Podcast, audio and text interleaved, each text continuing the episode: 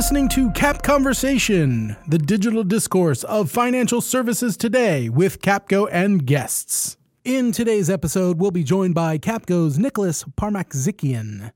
Nick will be sharing his fascinating journey to becoming our global head of digital, what makes him tick, and the genesis of Capco's Digital Innovation Labs, which brings together best in class PhDs, data scientists, designers, prototyping teams, and fintech to shake up the ever changing world of financial services. Hey, welcome, Nick. How are you doing today? I'm good, Bobby. How are you? I'm doing fantastic. All right, so Nick, you've had a very interesting career. Um, you started out as a consultant, correct? Mm-hmm. That's right. Well, actually, I started in the soft drink industry. So I I fancied being um, a marketeer, a brand manager in the soft drink industry. So I worked for Cadbury Schweppes. Wow. Um, I had no idea. Yeah, That's kind of cool. I know. I was actually promoting and launching a, an American drink in France, which wasn't a small task. So I was responsible for Dr. Pepper. Oh, to, I know it well. Right. Okay. So back in the days, that was my first job. And, um, you know, really enjoyed that. Uh, it was a lot of fun. Did, was, did, do French people drink Dr. Pepper now? I, listen, I don't think it's that popular, and I have to admit as well, like I, I wasn't in love with the taste. I didn't really tell anyone. But uh, what was fun was that uh, we used American football at the time to mm. really advertise the drink, and uh, you know, I got my first introduction to to that sport and uh, the whole American culture that came with that. So I did that for for a short while, and then I went and did an MBA and realized actually that I really enjoyed variety of work, uh, mm-hmm. being exposed to um, various situations, clients' problems, and um, and I honestly get bored pretty quickly. So out of my MBA, I sort of felt that consulting was right for me. It kind of gave me the opportunity to. Um, you know, change relatively frequently, right. uh, meet a lot of people, um, kind of intellectually stimulating as well, being exposed to a variety of uh, problems. So I joined uh, what was known at the time Andersen Consulting, which mm-hmm. became Accenture, and I was there for seven years. Um, what was pretty interesting at the time was that everybody had to go through computer programming course for about a month and a half, and I came in to this with uh, philosophy background. So that wasn't exactly my, you know, my calling. What what what language did they make you learn? Um, C plus plus. Oh, yeah, that's painful. I know it was, but actually, um, I somehow got, you know, I, I kind of enjoyed it in a weird way. I felt like the logic of it and the whole like you know solving the puzzle kind I of was going to say you seem like a very logical thinking person and and it is all about logic and, and understanding how the logic flows through a program. I'm not sure how logical I am sometimes but I, I really enjoy the problem solving part of it and so mm-hmm. I did that for a couple of years. I I um, kind of you know created software um, especially during the dot com boom of right. the early noughties. Uh, so I kind of helped build a, a, bunch of e-commerce sites and brands, and that was a lot of fun. And then um, so that sort of busted uh, pretty badly, and then decided to move into uh, financial services, still with Accenture, and really specialized in marketing and distribution strategy for, okay. for our clients. Then from that point on, uh, I um, my last client at Accenture actually hired me, uh, and that was Barclays Bank. And um, they gave me the opportunity to be their head of innovation in the UK initially. And so I did that for uh, for a few years, which was great fun. Uh, learned a lot, learned um, as much as I you know could about banking, mm-hmm. about the importance of um, the customer and uh, the experience uh, and really having kind of innovation with purpose. Yeah. So, yeah, if you're not, I mean, if you're not thinking about the customer, what, what's it for, really? Right. And and to be honest, that was pretty novel in the UK at the time. Yeah. Uh, Barclays had hired a team from the US, um, Deanna Oppenheimer, who used to be the CEO of Washington Mutual. Mm-hmm. Uh, she came across with her management team, and I was part of that team. So I learned a lot from uh, from from them. I learned really about the fact that in retail banking, um, retail is most more important than banking in terms of you know. Why do you Why do you think that is? Well, I think it's again back to this notion that it's about the customer. Right. Much like retailers are all about the customer and the client experience, and you know really thinking through um, the needs of the individual.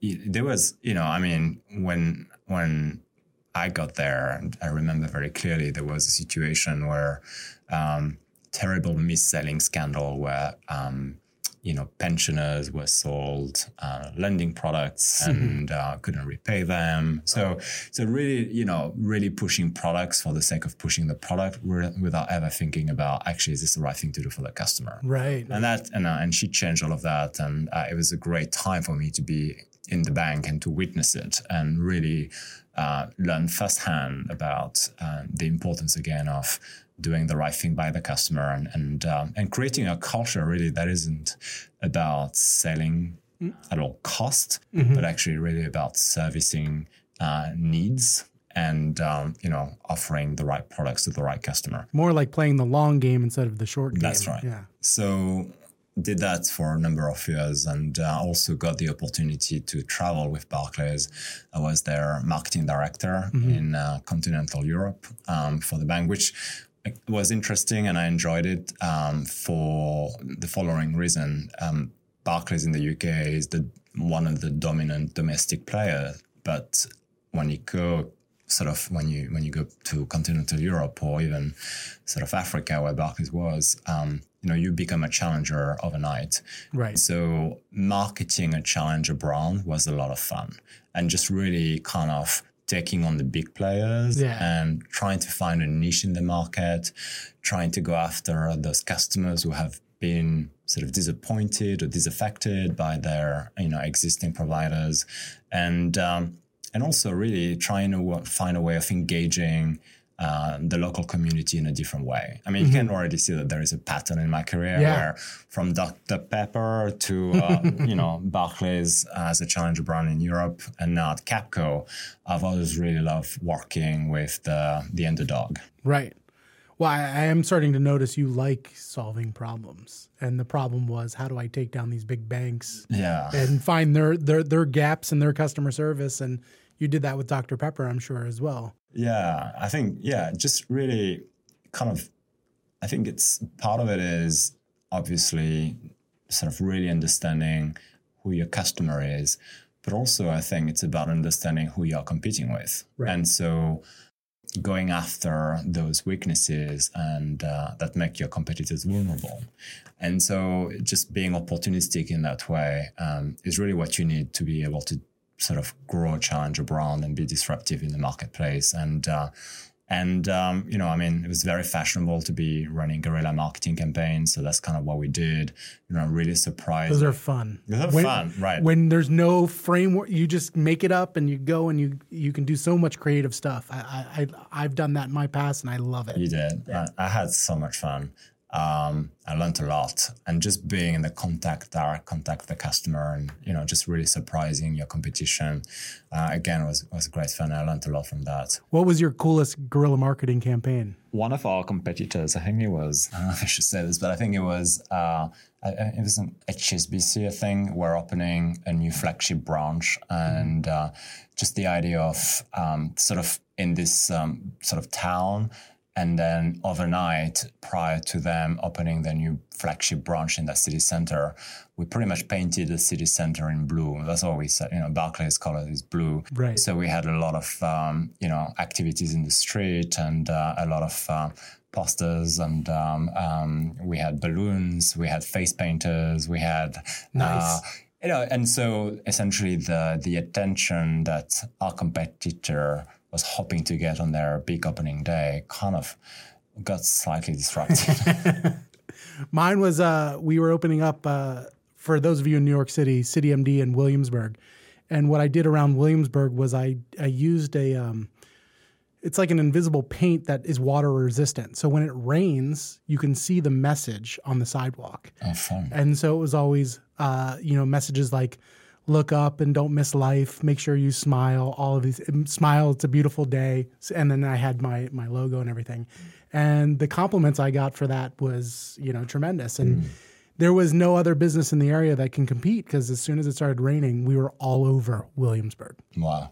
And it was about a thousand dollars to pull that one off. So that's a great idea. Um, So, how do you think? Uh, I mean, now you're here at Capco. Tell us a little bit about your your your your position here at Capco. Yeah. So, um, following all of those years at uh, at the bank and having learned a lot, I, I, kind of knew as well that I really love working uh, for challengers, and I also knew that I had learned a lot, and I wanted to uh, kind of apply what I had learned with a number of other banks.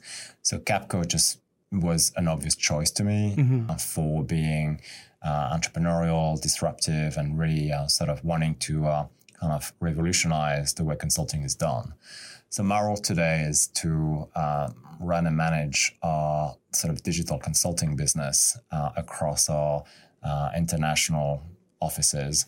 So building, scaling, winning in a global scale when it comes to our clients' digital transformation needs it's been a, a fun ride. Uh, I've been in this role really since 2015 when I feel that we started pretty much from a, you know, from a fairly low base. Mm-hmm. And so hiring the team, thinking about what sort of offerings do we want to take to clients, um, but also really, you know, winning clients' confidence on the back of, you know, our potential and you know our our ability to um, get something going uh, has been you know a lot of fun. I think we have a great team. I think we've had some fantastic client successes. I think um, we are now being recognized as being a serious player in this space, and that's been incredibly rewarding. What has been the biggest challenge so far? I mean, I think the biggest challenge for me is to um, maintain the integrity of the culture mm-hmm. that we are trying to create. When you are growing as fast as we are, um, and welcoming so many new fantastic colleagues every month with uh, tons of talents, um, you still want to retain what's made you unique in the first place, which is this sense of, um, you know, being entrepreneurial, um, creative, where you know it, it you know it should it should feel like this is your own business as well. Right. And again, as I said before, just really being bit of a challenger to your own sort of sector. So the integrity of the culture and taking everybody uh, with us on that journey and, and sort of maintaining that is, I don't think it's a huge challenge, but it is something that is top of mind. Absolutely. Um, it's one of the things I love about Capco. I, I always tell people when they're coming in, look, what I love about Capco is if you, if something you want to change, you make the change. We we're building this together. This is our company, and we can make it what we want it to mm. be. We work together and we build this thing up together. Mm. Um, and so uh, I love the entrepreneurial spirit here. It's it's fantastic. Um, so tell us a little bit about going back to a little bit earlier in your career. You've done a lot of mentoring. Um, tell us a little bit about what that means to you, and um, give us some examples of uh, some great mentoring stories that you might have. Look, I think I've been very lucky to get uh, great mentors. 1st mm-hmm. of all, so I got some fantastic mentoring pretty early on in my career. So you're paying it forward now. I feel so. I, feel I love like that. A great sense of stewardship, and uh, feel like I you know, I just feel that a mentor is somebody who's been in your shoes before mm-hmm. and who is sharing their experience and wisdom with you. And I think that's just uh, such a great gift. Um, and so, as such, having received that level of mentoring, uh, I've also tried to do the same. Um, but I'm also a a qualified executive coach. Um, so, and I think it's important to make the difference between mentoring and coaching. I feel like with mentoring, you might give somebody, you know, the answer in the way of how you dealt with that situation in right. the past. Whereas as a coach, you probably help them sort of facilitate um, their own sort of uh, process in coming to the answer. So, in the way of mentoring, I've been mentoring and um, you know a number of startups in the UK. Um, I've been mentoring them in their sort of um, you know product life cycle in their um, in the way they are approaching the fundraising, um, their pitching uh, abilities, um, and I think what's been really interesting is how sometimes the energy and enthusiasm can you know, sort of uh, blind you as a, as, as, a small team. Yeah. And, um, and I think there's some sort of, you know, being able to see things for what they are and being super connected with the market and with what uh, the end customer wants is what I've been trying to to help a little bit. Right. As a coach, I also have had the opportunity to coach a number of entrepreneurs and even politicians, which has been really interesting, and obviously colleagues at Capco. And um, well, what is one of the what is your favorite startup that you've helped kind of mentor and be a part of? Wow, there's a startup called Aire um, that um, in the UK as well that I've been working with that's uh, specialized in using your social media data mm-hmm. to uh, credit score you. And I think it's great. I mean, being new to the US, for example, mm-hmm. I can't really get credit because I don't have a score. I mean, I'm not, you know, uh, I don't have credit history here. Right. But if you are able to, based on your LinkedIn data and your Twitter data and you know the people that you know uh, who are in your network, I think you get a pretty good sense for who that individual might be, and on, based on that, being able to then offer some level of credit. That's interesting. That's interesting. It's kind of like I don't know if you know um, Klout on the social media. Yeah. And so it's probably using some of those parameters, and that's that's really neat. Yeah. That's really neat. I mean, we see so many cool uh, startups these days, yeah. and what's again, I think what's been interesting to witness is the level of maturity as well that some of the startups have gone through from, as I said, naive enthusiasm to actual real, you know, business minds now who are behind some of this. Yeah. You know, if you look back five years ago, um, at least in the UK, those ventures were awash with cash. You know, access to capital yeah. was not difficult. I'm not suggesting it is more now, but I think that investors are looking at it with a little bit more scrutiny. Mm-hmm. Um, and it's not just about having a great idea. It's actually there's a lot more that goes into it now. And um, now you mentioned the, the, the enthusiasm and the optimism of a startup. Um, how do you bring that and kind of instill that into uh, the digital labs, which which is something that I feel has a very entrepreneurial spirit and and really does have this optimism where they can solve any problem you throw at. That's great. Thank you for saying that.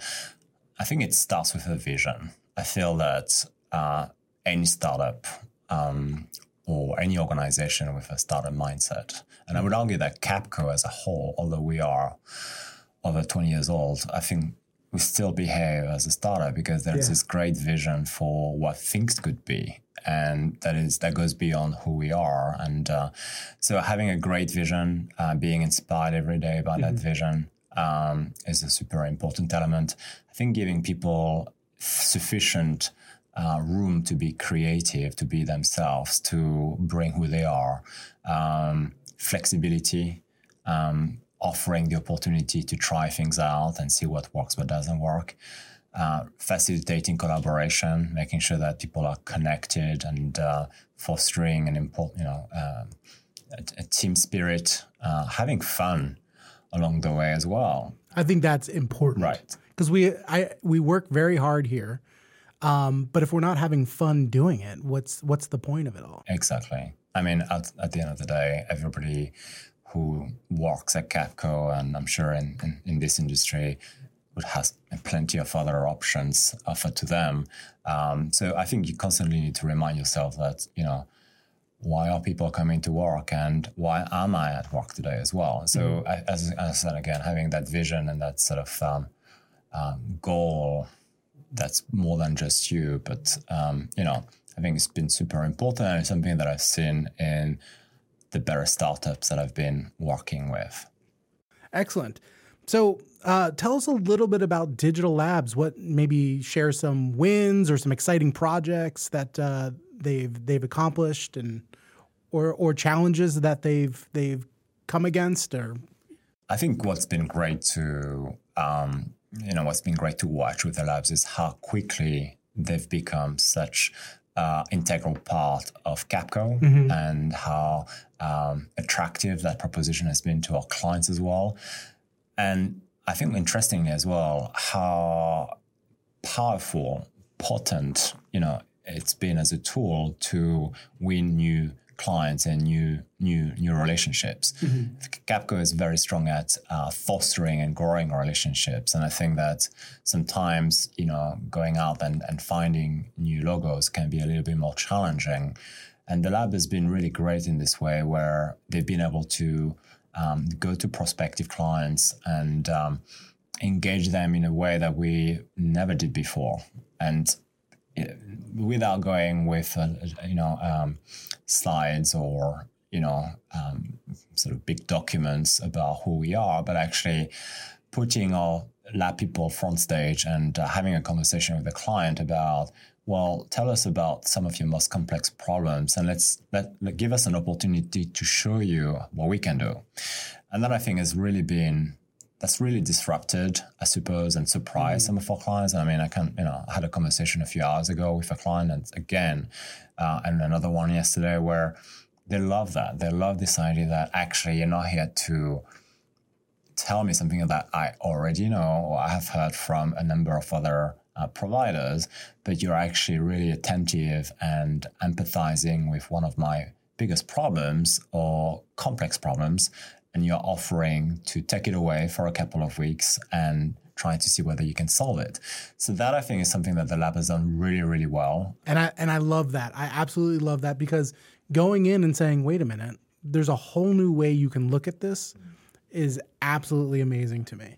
And, and I love that you have a, a, a good background of people who not aren't just financial services, but have a a variety of different backgrounds who bring a lot of different perspectives to financial services, which I think helps us with the disruption and, and going out there and, and tackling challenges in ways that uh, the financial services industry haven't thought of before. Yeah, uh, you know, even sort of reflecting on this, I think I, for example, have also kind of changed my approach when we thought about who did we want to be in digital a few years back and mm-hmm. what did we want our positioning to be.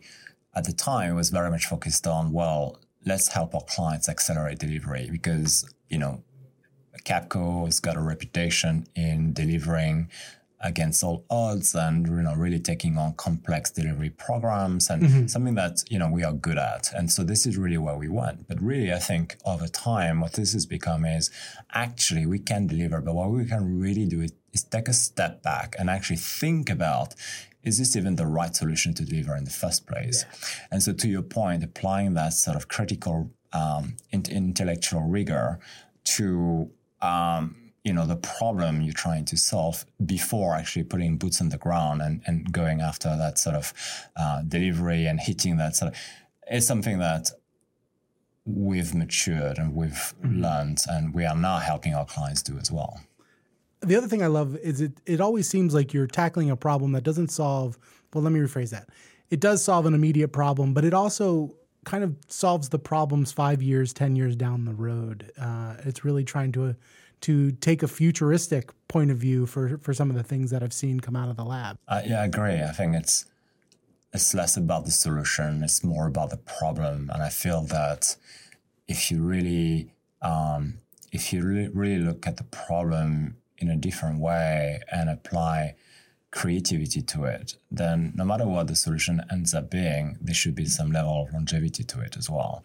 Uh, obviously, when we go through that process, we do a huge amount of uh, checks and tests in the way of viability, mm-hmm. feasibility, uh, durability, desirability, you know, all of those mm-hmm. uh, good things. But, uh, you know, to your point, that should essentially allow you to not have to revisit the same problem every year. Love it.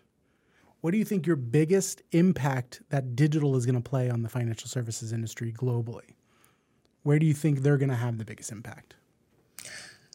Well, I mean, I think it's already happening, right? I think our clients are have embraced this digital transformation for a little while now, mm-hmm. um, more or less successfully. I think one of the I think what's interesting to me is the greatest challenge isn't going to be when you talk about that digital transformation wave, it's not about the technology. It's really about their ability to absorb the change and transform the fundamentals of the business. Mm-hmm. So, you know, a lot of what we talk to clients about nowadays is really about the culture and having the right culture in place to support that transformation um, really looking at the structure of the organizations and those things that enable that culture. So, mm-hmm. for example, it's all very well to talk about the importance of collaboration, but if you're not incentivized to collaborate or if you haven't been given the tools to collaborate, then that ain't going to happen.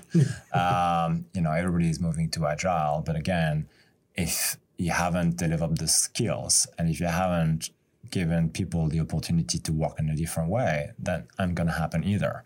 So I think what's really exciting right now is that the focus has shifted, certainly in the last couple of years, from um, technology buzzwords mm-hmm. uh, to actual human fundamentals like motivation, needs, uh, empathy, you know, all of those, you know, good and important themes that, because I often say technology will essentially automate a lot, uh, but what will ultimately differentiate one organization to the next mm-hmm. in this new world will be the human capital and their ability to uh, create. So the creative factor, and uh, we hear a lot now about that sort of creative currency. Right. I was talking to somebody yesterday where it's been great to witness how uh, you know nowadays having an art degree is almost as sought after as an engineering degree. Um, because you mean I did make the right choice in college? you did, absolutely, and that really excites me because you know to see clients really going after that creative talent because they understand that's really what's going to differentiate them, uh, you know, in the end. Excellent. Thank you so much, Nick. I, have I've learned a lot about you. I've loved talking to you today. And uh, I look forward to seeing the great things that the Digital Labs do in 2020. Thank you very much, Bobby. Thank you. You've been listening to Cap Conversation, a Capco production. This podcast is for information only and should not and does not constitute consulting services.